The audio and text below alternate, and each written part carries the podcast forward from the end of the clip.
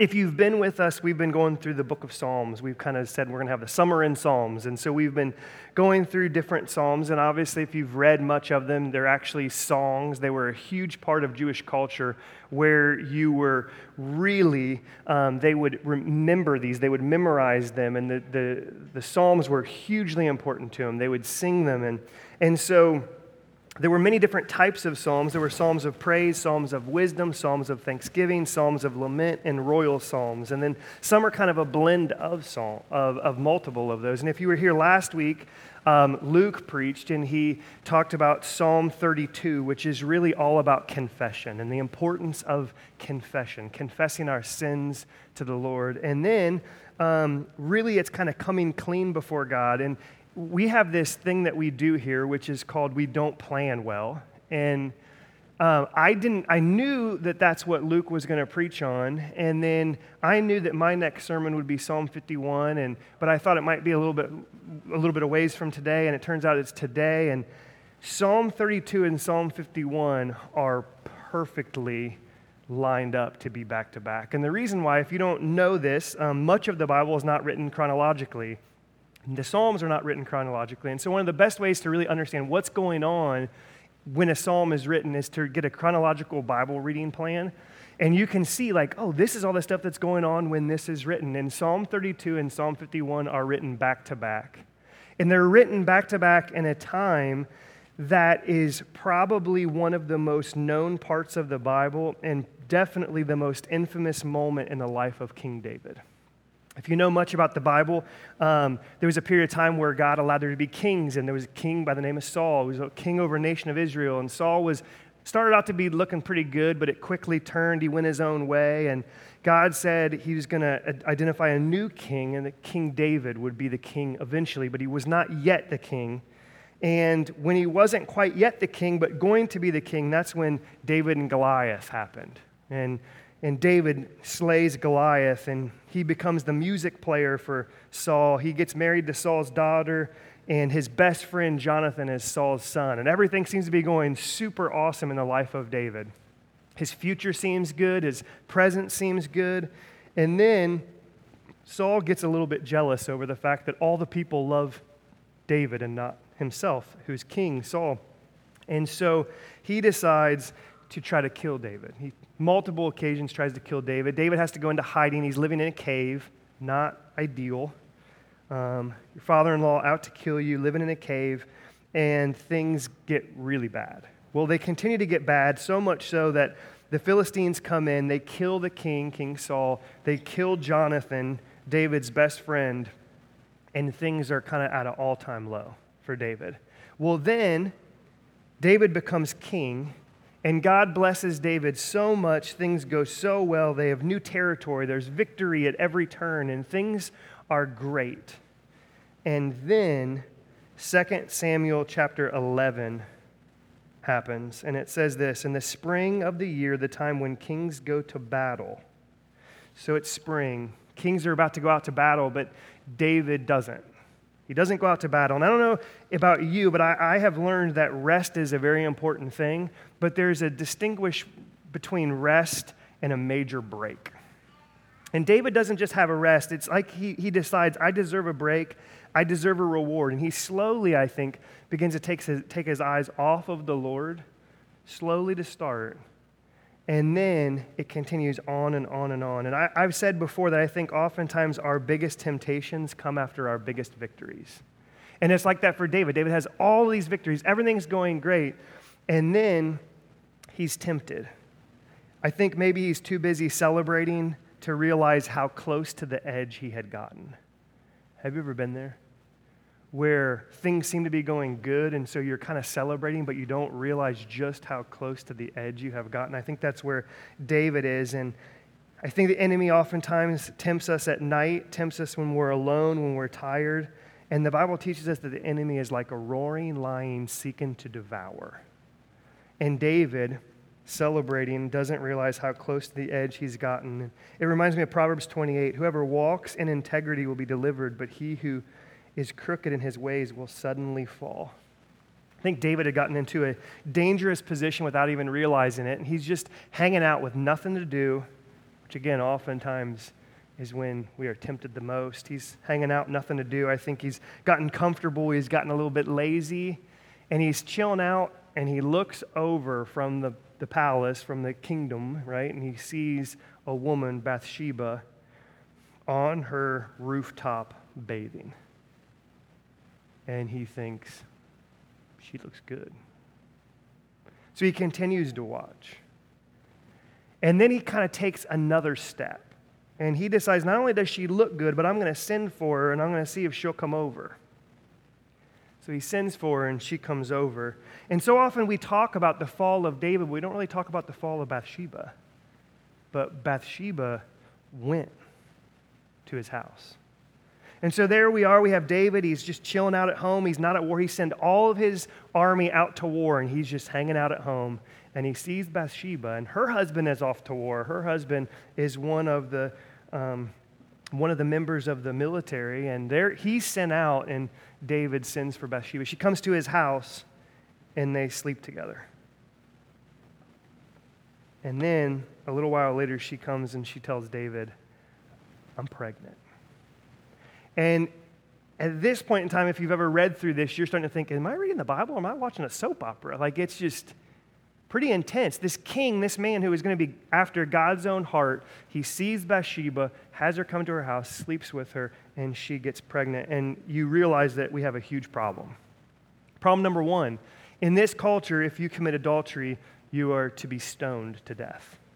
So for Bathsheba, her punishment for having done this is that people would take rocks and throw them at her until she died. So her life is in danger because of the choices that she has made. But problem number two how bad will it look for King David if he gets all of his warriors, all of his military, sends them off, and then he's sleeping with their wives? It's probably not going to go well. I mean, I think civil war breaks out. How many people are going to want to fight for the nation of a king who's doing this? So we have a huge problem a problem for Bathsheba, a problem for David. And I don't know if you've ever been in a situation where there's a problem like this, but you're faced with two choices Do I confess it or do I cover it up? Have you ever been in that situation? Do I confess this or do I cover it up? Well, I think that David feels like he has no choice and he has to cover it up. He has to cover it up because Bathsheba could be killed. He could be removed as king. All these victories, all this territory is at huge risk. And so he justifies to himself that he needs to cover this up. And so he takes yet another step. Step and he says, How can I cover this up? I know what I'll do. I'll bring Uriah, her husband, home, and I'll get him to sleep with his wife. And when he sleeps with his wife, it can be like, Look, she's pregnant with his baby, not my baby. Everything's good. Nobody has to know. So they bring Uriah home, and Uriah comes home, and he's so loyal to the army, so loyal to King David, that he won't go and enjoy a night with his wife because he feels too guilty because all of these other people are out fighting for the nation. And so he's like, No, I'm going to, I need to fight for the nation. Like, let me go back. And so David's kind of like, crap. That's not what the translation says, but I think that's what he's thinking. And he decides, okay, what am I going to do now? And so he decides to take yet another step in this cover up. And he decides, you know what I'm going to do? I'm going to get Uriah drunk.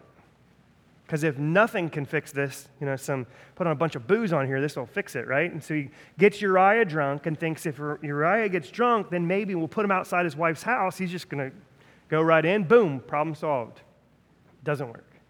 Again, Uriah is so loyal to David and so loyal to the nation and so loyal to God that he does not want to do that. He feels like he's supposed to be fighting and battling for the nation, and so he doesn't. And at this point in time, David says, There's only one option left, and that's that Uriah must die. If Uriah dies, you bury him, you bury the truth. And he kind of decides, you know what? I don't have a choice. No one needs to know. But Uriah will be moved to the front lines where he will be killed. So, again, I don't know if you've been in a situation like this where you're faced with the choice do I confess or do I cover it up? But when you're in that situation, when you think there's something that's going on in your life that you want no one to know about, when you're in that situation, you are in a very dangerous spot where your decisions aren't really well considered. And so, what happens is you're backed into a corner, you feel desperate. And so, whenever you're trying to keep something secret, what happens is you will immediately leave details out. You'll confess parts, like you'll give up the pawn to keep the queen. And so, when you're trying to keep something secret, you will automatically begin to lie. The second thing that begins to happen is when you're in the midst of this cover up is your integrity is out the window. Self-protection becomes the number one thing in your life. You got to go your way to keep your reputation, to keep your situation the way that you want it to be. And what happens is you become wise in your own eyes. It reminds me of Proverbs 14 12 that says, oh, There's a way that seems right, but in the end it leads to death. It reminds me of Proverbs 26 12 that says that there is more hope for a fool than one who is wise in their own eyes. But you have David who is wise in his own eyes. He's trying to live in secrecy. He's living in the midst of this cover up. And I think that he doesn't realize something that whether you cover up the sin or whether you confess the sin, there are consequences either way. And the enemy does such a good job that when we're in the midst of this and we're wanting to keep something secret, something in our life hidden, we, we, we hear these lies and we believe these lies that, that if no one knows, it's okay. We won't have any um, consequences, and that's simply not true. And so David goes to tremendous efforts to cover up his sins. And as I said before, where there's secrecy, there is always danger. So David, as I said, sends Uriah to the front lines where he's killed. And then once he has died, he marries Bathsheba. And it seems like a perfect cover. His reputation is intact. He doesn't look like the villain who had his military off to war so he could sleep with their wives. Now he looks like the king who is so great and so sweet that even though this man died on the war, that he's going to take care of his wife. He's going to marry her to take care of her. He keeps his reputation. Looks like a successful cover up, but one of the things that I've found in my own life from even times where I've wanted things to be hidden there's no such thing as a good cover up. The reason is because God always knows. And not only does God always know, I think that God always reveals it to others. And, and, that's the craziest part to me because so many times there are people who you, you can feel like something in your life is hidden, but it almost never is hidden. It's never hidden from the Lord. But from other people, it's almost never hidden. There are times when people, especially who have, uh, we'll talk about this at a different time, but who have a gift of prophecy, they just sense that something is not right. They might not know exactly what it is, but they might be like, there's this person, I know that something is off in their life. I know that there's something going on that they're not wanting to let out. And they got this secret that is just eating them alive. You can almost always see it, and it's the same here. David thinks his cover up is great. He's living in that self protection mode, he's living in survival mode. He's buried all those feelings of guilt and shame that are actually good feelings. He's buried those so deep but God knows, and God reveals it to a man by the name of Nathan. And Nathan comes to David. Nathan is a prophet, he's a trusted friend, and he comes to confront David. He comes to hold him accountable. And at this point in time, if you've ever been in a situation where you've tried to keep something secret and you didn't want to let the cat out of the bag, I, have been there.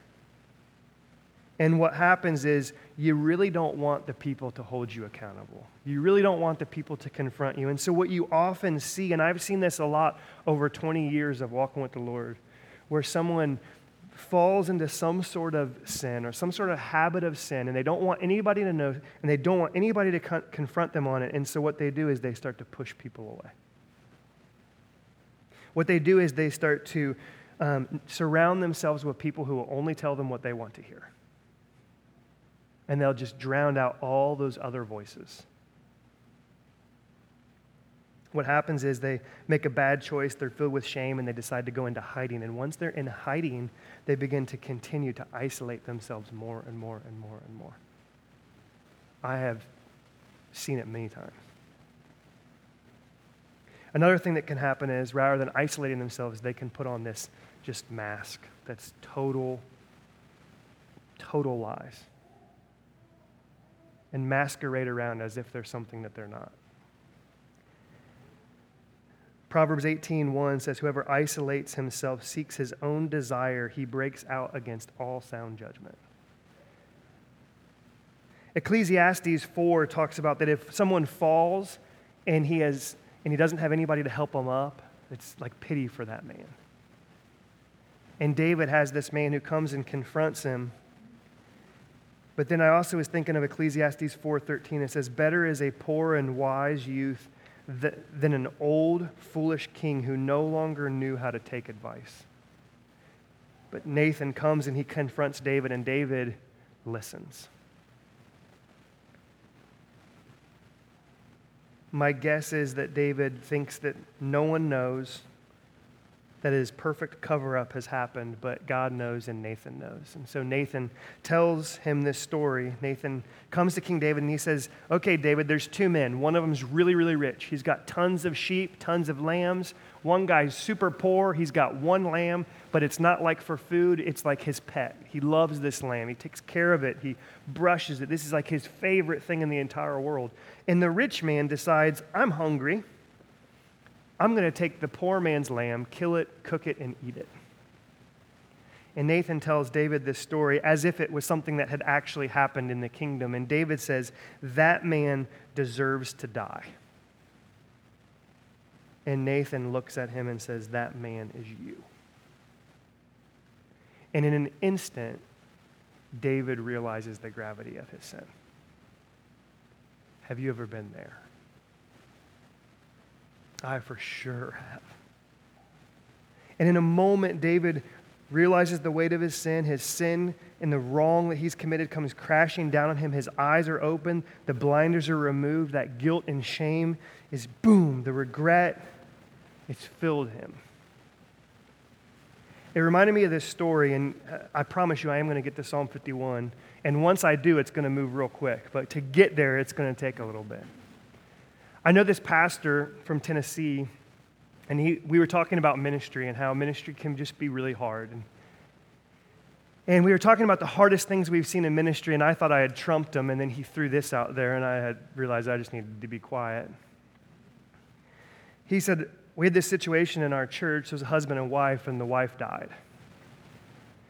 And it was really strange because no one would have thought anything crazy could have happened.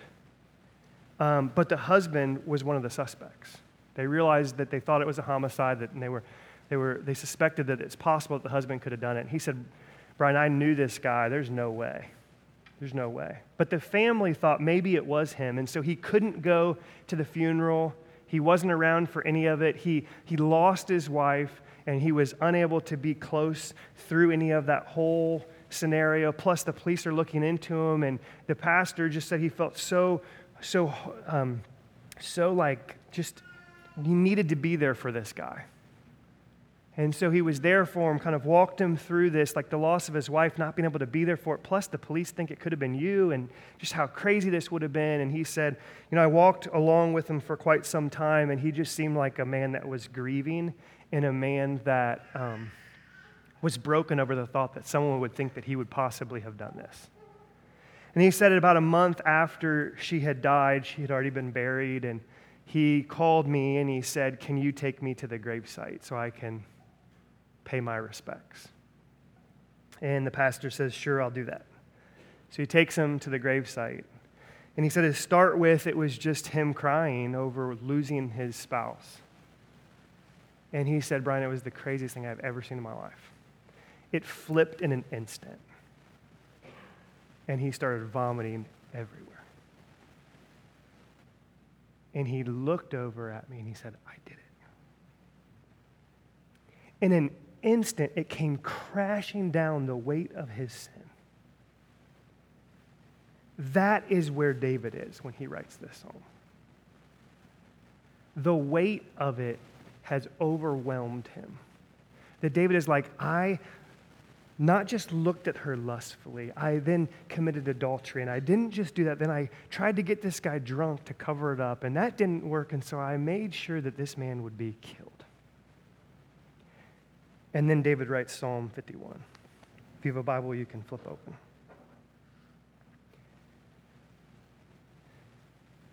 I'm going to stop in verse 17, but this is what Psalm 51 says when David is overwhelmed with the gravity of the situation. What he says Have mercy on me, O God. According to your steadfast love, according to your abundant mercy, blot out my transgressions. Wash me thoroughly from my iniquity and cleanse me from my sin. For I know my transgression and my sin is ever before me. Against you, you only have I sinned and done what is evil in your sight, so that you may be justified in your words and blameless in your judgment. Behold, I was brought forth in iniquity, and in sin did my mother conceive me. Behold, you delight in truth in the inward being, and you teach me with wisdom in the secret heart. Purge me with hyssop and I shall be clean. Wash me, and I shall be whiter than snow. Let me hear joy and gladness. Let the bones that you have broken rejoice. Hide your face for my sins and blot out all my iniquity. Create in me a clean heart, O God, and renew a right spirit within me. Cast me not from your presence, and take not your Holy Spirit from me. Restore to me the joy of your salvation, and uphold me with a willing spirit. Then I will teach transgressors your ways, and sinners will return to you. Deliver me from blood guiltiness, O God, O God of my salvation, and my tongue, and sing aloud of your righteousness. O Lord, open my lips, and my mouth will declare your praise. For you will not delight in sacrifice, or I would give it you will not be pleased with a burnt offering. The sacrifices of God are a broken spirit, a broken and contrite heart, O God, you will not despise. Father God, I pray that as we continue in your word, that you will teach us profoundly, that you will penetrate our hearts, that you will as we know your word says it's useful for teaching, rebuking, correcting, and training in righteousness, I pray that you would do all of those things in our hearts today. In Jesus' name. Amen. David um, starts off with confession. And like we said, we talked about confession last week. He, he takes responsibility for what he did. He basically says, Yep, I did it. He says, um, I did it, and, and, and, Lord, give me mercy. We said this last week or a couple weeks ago, but mercy is when you don't get what you do deserve. So, what David is saying is, I deserve punishment for what I have done, but God, I'm asking you that you not give me what I deserve. He's, he's asking for mercy. And so when you, when you see like confession happens, but the second part of confession is really repentance. And what we see in this is repentance, where he's asking for mercy. He's taking responsibility for what he did. He's not justifying it, he's not minimizing it, he's not blaming someone else. And last week when Luke was talking about confession, he talked about how easy it is to not take full responsibility for it and to be like, well, yeah, I did that. But the reason, like he's not saying, David David's not saying, Yes, I did this, but you know, Bathsheba, it was really her fault because she looks good and she was on her rooftop. It was her fault. He's not doing any of that. He's saying, I have done wrong. He's not justifying, he's not minimizing, he's not shifting, he's confessing, he's accepting it, and he's laying down before the Lord. It reminds me of our dog. So, our dog, um, she hasn't done this in a while but occasionally she'll get on furniture she's not supposed to get on. She'll, she'll chew on something she's not supposed to chew on. And almost every single time when that happens, when we come home, Tristan, what happens? Mugsy is just, she is just laying down shaking. Like, oh no, I'm in trouble. And she's got an innocent face, Shane said. She realizes that she is in big trouble. She just knows it. And what you see with David is he realizes what he has done, he knows he's in trouble, and he lays bare before the Lord. That is the start of repentance, is laying bare before God. The next thing that you see that David does is he acknowledges God's position. He basically says, God, look, you are justified. You are the judge.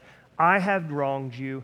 If you want to punish me, you are totally okay in doing that. He acknowledges God's position, but he also says, God, um, you are loving and you are gracious. Against you only have I sinned. I think Uriah, Uriah might disagree, but against you only I have sinned.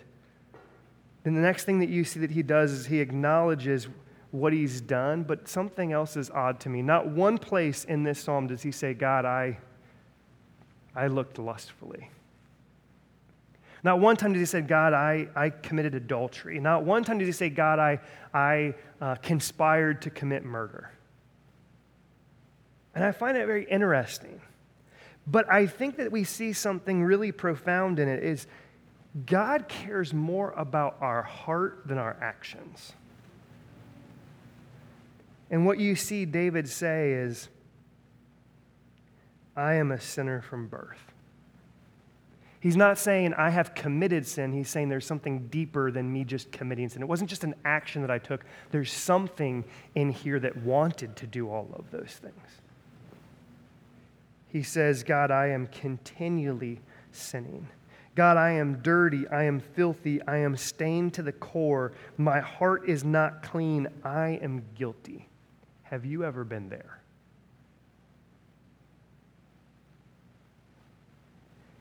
I think if you have been a Christian, a follower of Christ for very long, and you do not feel more and more evil than you did the day you first accepted Him, then I think that you, you've missed something. Paul, who is like, who wrote like half of the New Testament, who we would like kind of in a way almost idolize and talk about how great he was, he called himself the worst of sinners. David doesn't just acknowledge what he has done, he acknowledges that there's a deeper problem and it's his heart. He acknowledges that the deeper problem is not what he's done, the deeper problem is who he is. He realizes he is a sinner. Repentance starts with asking for mercy, with realizing where, who God is, but it also acknowledging the full extent of what you're capable of.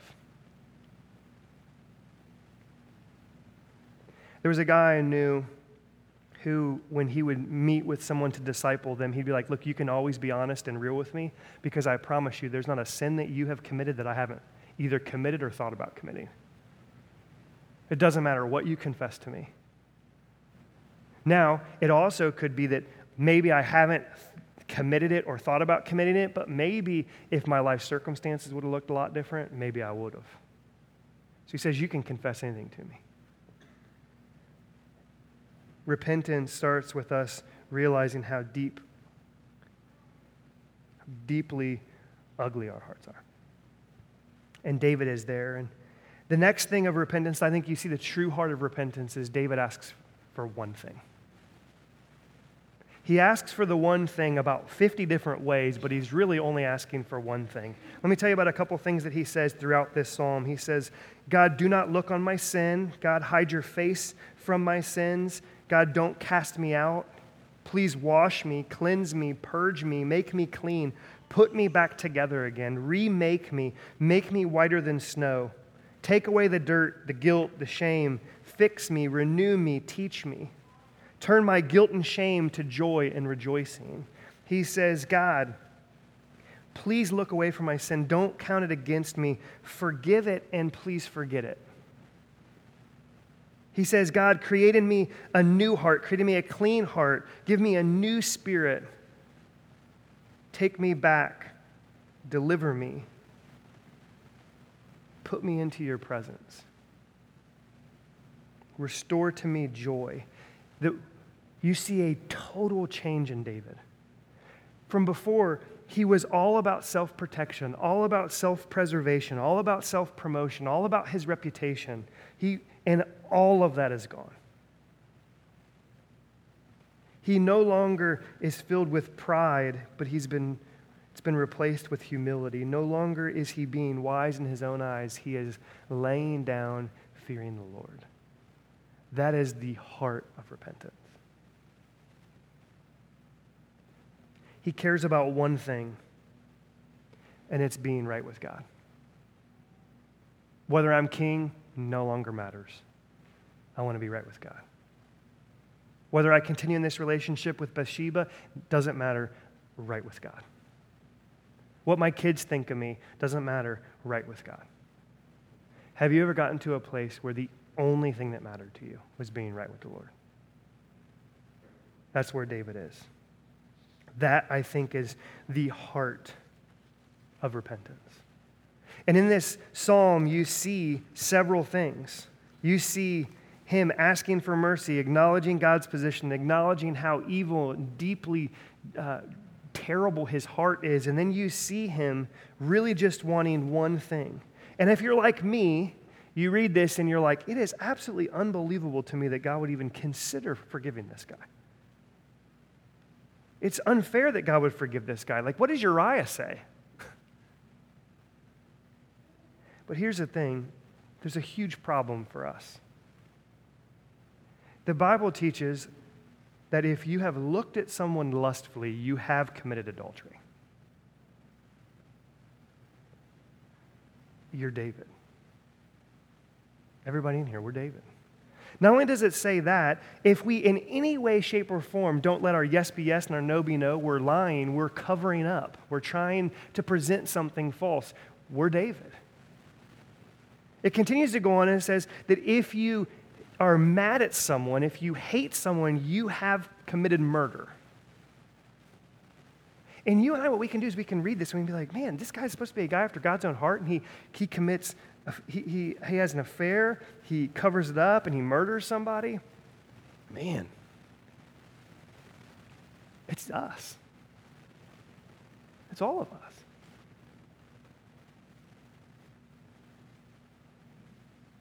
I think what we do is what verse 16 talks about. It says, You do not delight in sacrifice, or I would give it.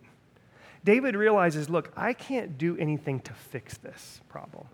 It's not like I can go and bring Uriah back. It's not like I can go back in time through the DeLorean to get back to the future and fix the situation. He knows he, he's done. But I think what happens for us is what we often try to do is we feel guilty over the sins that we've committed and so what we decide is, I'm just going to really work hard and be a good person now. Old lady needs help across the street, I'm going to help.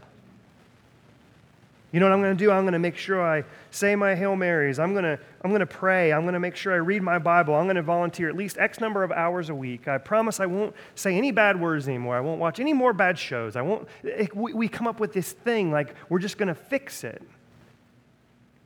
But what, is, what David is saying this is sacrifices are not what God delights in. It's not like we can make restitution for it. One of the things that Luke talked about last week that I loved was he talked about restitution. Like, if I were to wrong someone in this place, let's say I went to Marty's house and I stole his TV. The way I can make it right is by giving him the money of the TV, buying him a new TV, or giving him his TV back. I can fix that, right? But when my problem is a problem between me and the Lord for a deeply evil heart, how can I fix that? I can't. There's no way to make restitution for it.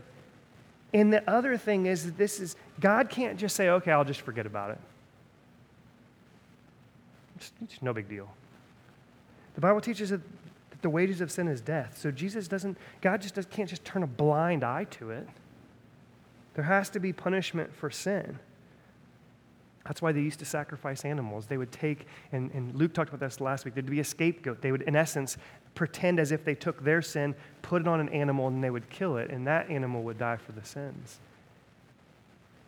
So you can't make restitution. God just can't forget it. There's punishment that needs to be made, there's punishment that needs to be taken. And so, what's so cool about this is David begins to trust in the fact that there would be one coming.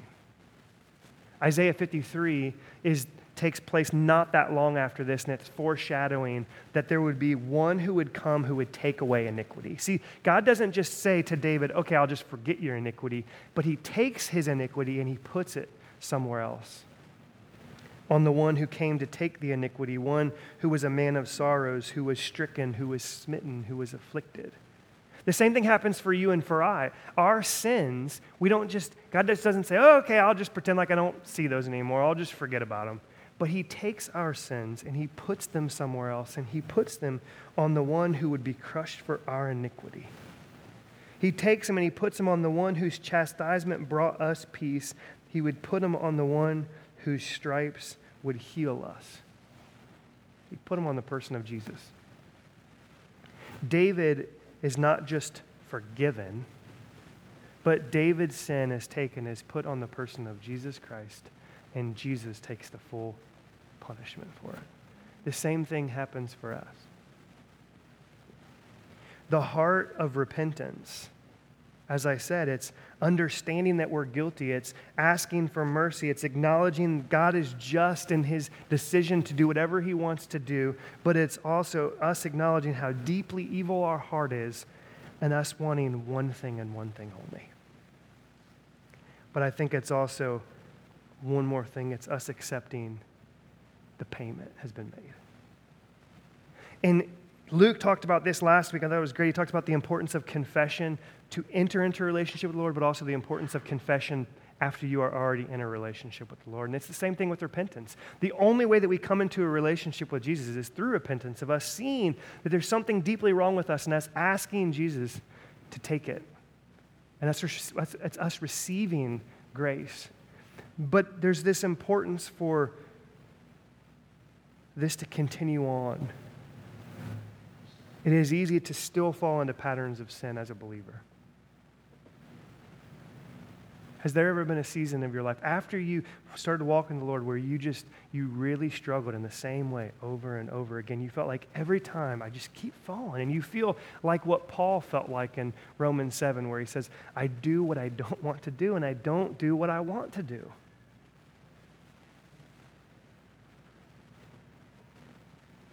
True repentance is accepting that the payment has been made. It's paid in full. And if you're like me, you can think, yeah, I know that he paid in full, but there's no but. It's been paid. Repentance is us truly understanding that and understanding that deeper and deeper every day. That this evil heart of mine that has been forgiven.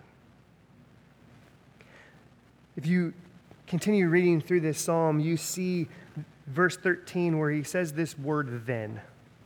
Uh, I don't know if you've ever really studied much about the Bible, but there are certain transition words that whenever you see them, I feel like you should circle them.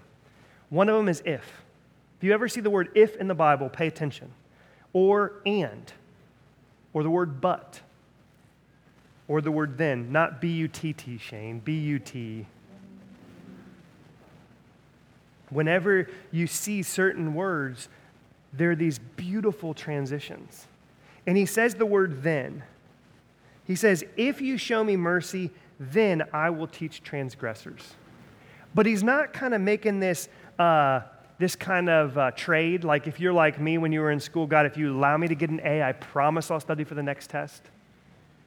It's not one of those like, let's make a deal situations. What you see is he's saying, God, if you forgive me, there's going to be a very natural result. And the natural result is that I will not be able to contain what, what I have experienced if I truly feel that this evil, evil heart, I've been forgiven, that it's been paid in full by the person of Jesus, when I fully grasp that and understand that the natural result is he who has been forgiven much loves much, I won't be able to contain it. And he goes on, he says, I will sing it, my mouth will declare it.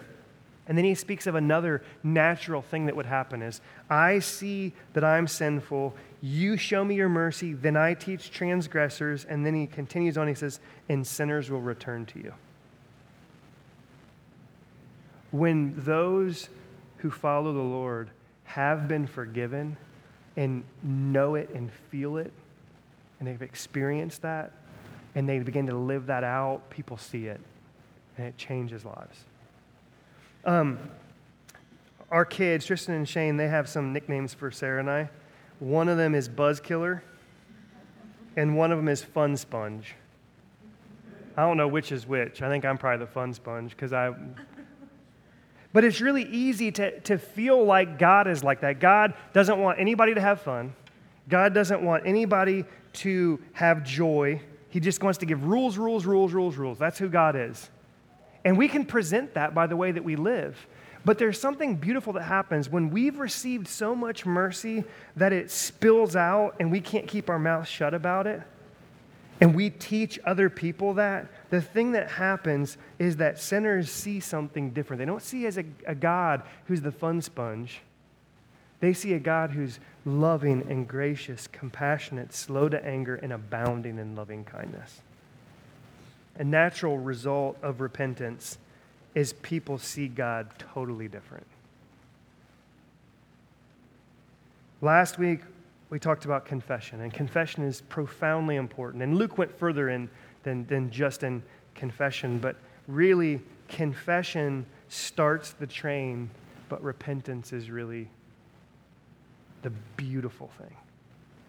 And what we see with David in this text is what repentance really is it's asking God for mercy, it's us laying bare before God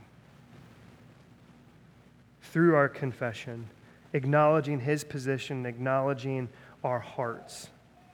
And it's us getting to a point where we only want one thing, and that's to be right with God. And then it's also us accepting His payment. I want to ask you a couple questions to, to leave here with. Have you ever gotten to a point to where you've realized that something was off in your heart? And you said, I need this to be fixed. And you turn to Jesus for him to be the one who fixes it. When that happens in your life, if it has, that is when people say the word, you've been born again or you've been saved. That's what they mean you enter into a relationship with Jesus. So I start with Have you ever accepted that? Have you ever repented? Are you in the midst of a cover up right now? In a room this size, I feel very certain that there are people here who you're struggling with something that you don't want anybody to know, or maybe you allowed one person to know, but that's it. Or maybe two people, but, but in general, you are living with a mask covering up what it is that is going on.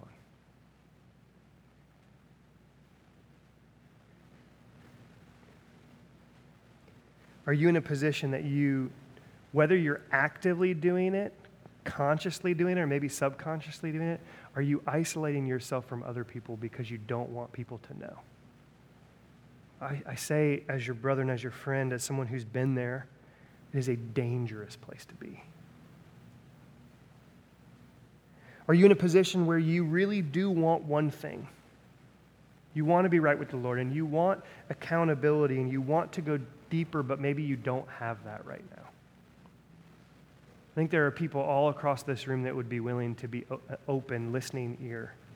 But we also, we do house church here. We talk about it fairly regularly and not to try to like make people feel bad about not being a part of one or anything like that, but because we want to provide these environments where that can happen. So we want there to be this environment where you can have accountability. You can have people who, who confront you. You may be like, well, I want that, but man, I don't want that. But that's why we do house churches. And we're actually in a situation where we, we were down to two house churches and we're multiplying out and we have at least three and there, maybe there'll be more soon, but that's why we do it. We want there to be these environments where people can go deeper in their relationship with the Lord, where they can have people who will challenge them and keep them accountable, where we don't have to live in secret and hypocrisy, but we can be open and real before a people who will love us and accept us and will confess their sin as well. Um, our house church this past week, we had this time where I just simply asked, we had a group of guys, it was just guys' time, and those girls had girl time, and I asked the guys, I said, Is there something that you're struggling with right now? And it was beautiful. It, w- it was ugly, because we're all ugly, but it was beautiful that we just were able to share what was going on, bring it to light, and pray over each other. I think it's a profoundly important thing for us to have as a life, in the life of a believer if we're going to continue growing in our relationship with the Lord. And I think part of repentance really is being open. It is that confession. It's part of repentance. The thing that's so weird about last week's message and this week's message, you can't have repentance without confession. And you can't have true confession without repentance. They work so beautifully together. And maybe one more thing. Maybe, let me ask you a question. Would you say, Yes, I, I have a relationship with the Lord? Yes, I have repented, but if I'm open, if I'm real, if I'm honest, God is not the one thing I really want right now. I've been there. And it does no good to just live in that, but to begin to confess that. And to have brothers and sisters read scripture over you, pray for you. Psalm 51, you see beautiful picture of repentance. And I want to end with one verse that overwhelms the whole thing of what repentance is. It's verse 10. And this will be our prayer, my prayer for me, my prayer for all of us. Create in me a clean heart, O God, and renew a right spirit within me. Amen.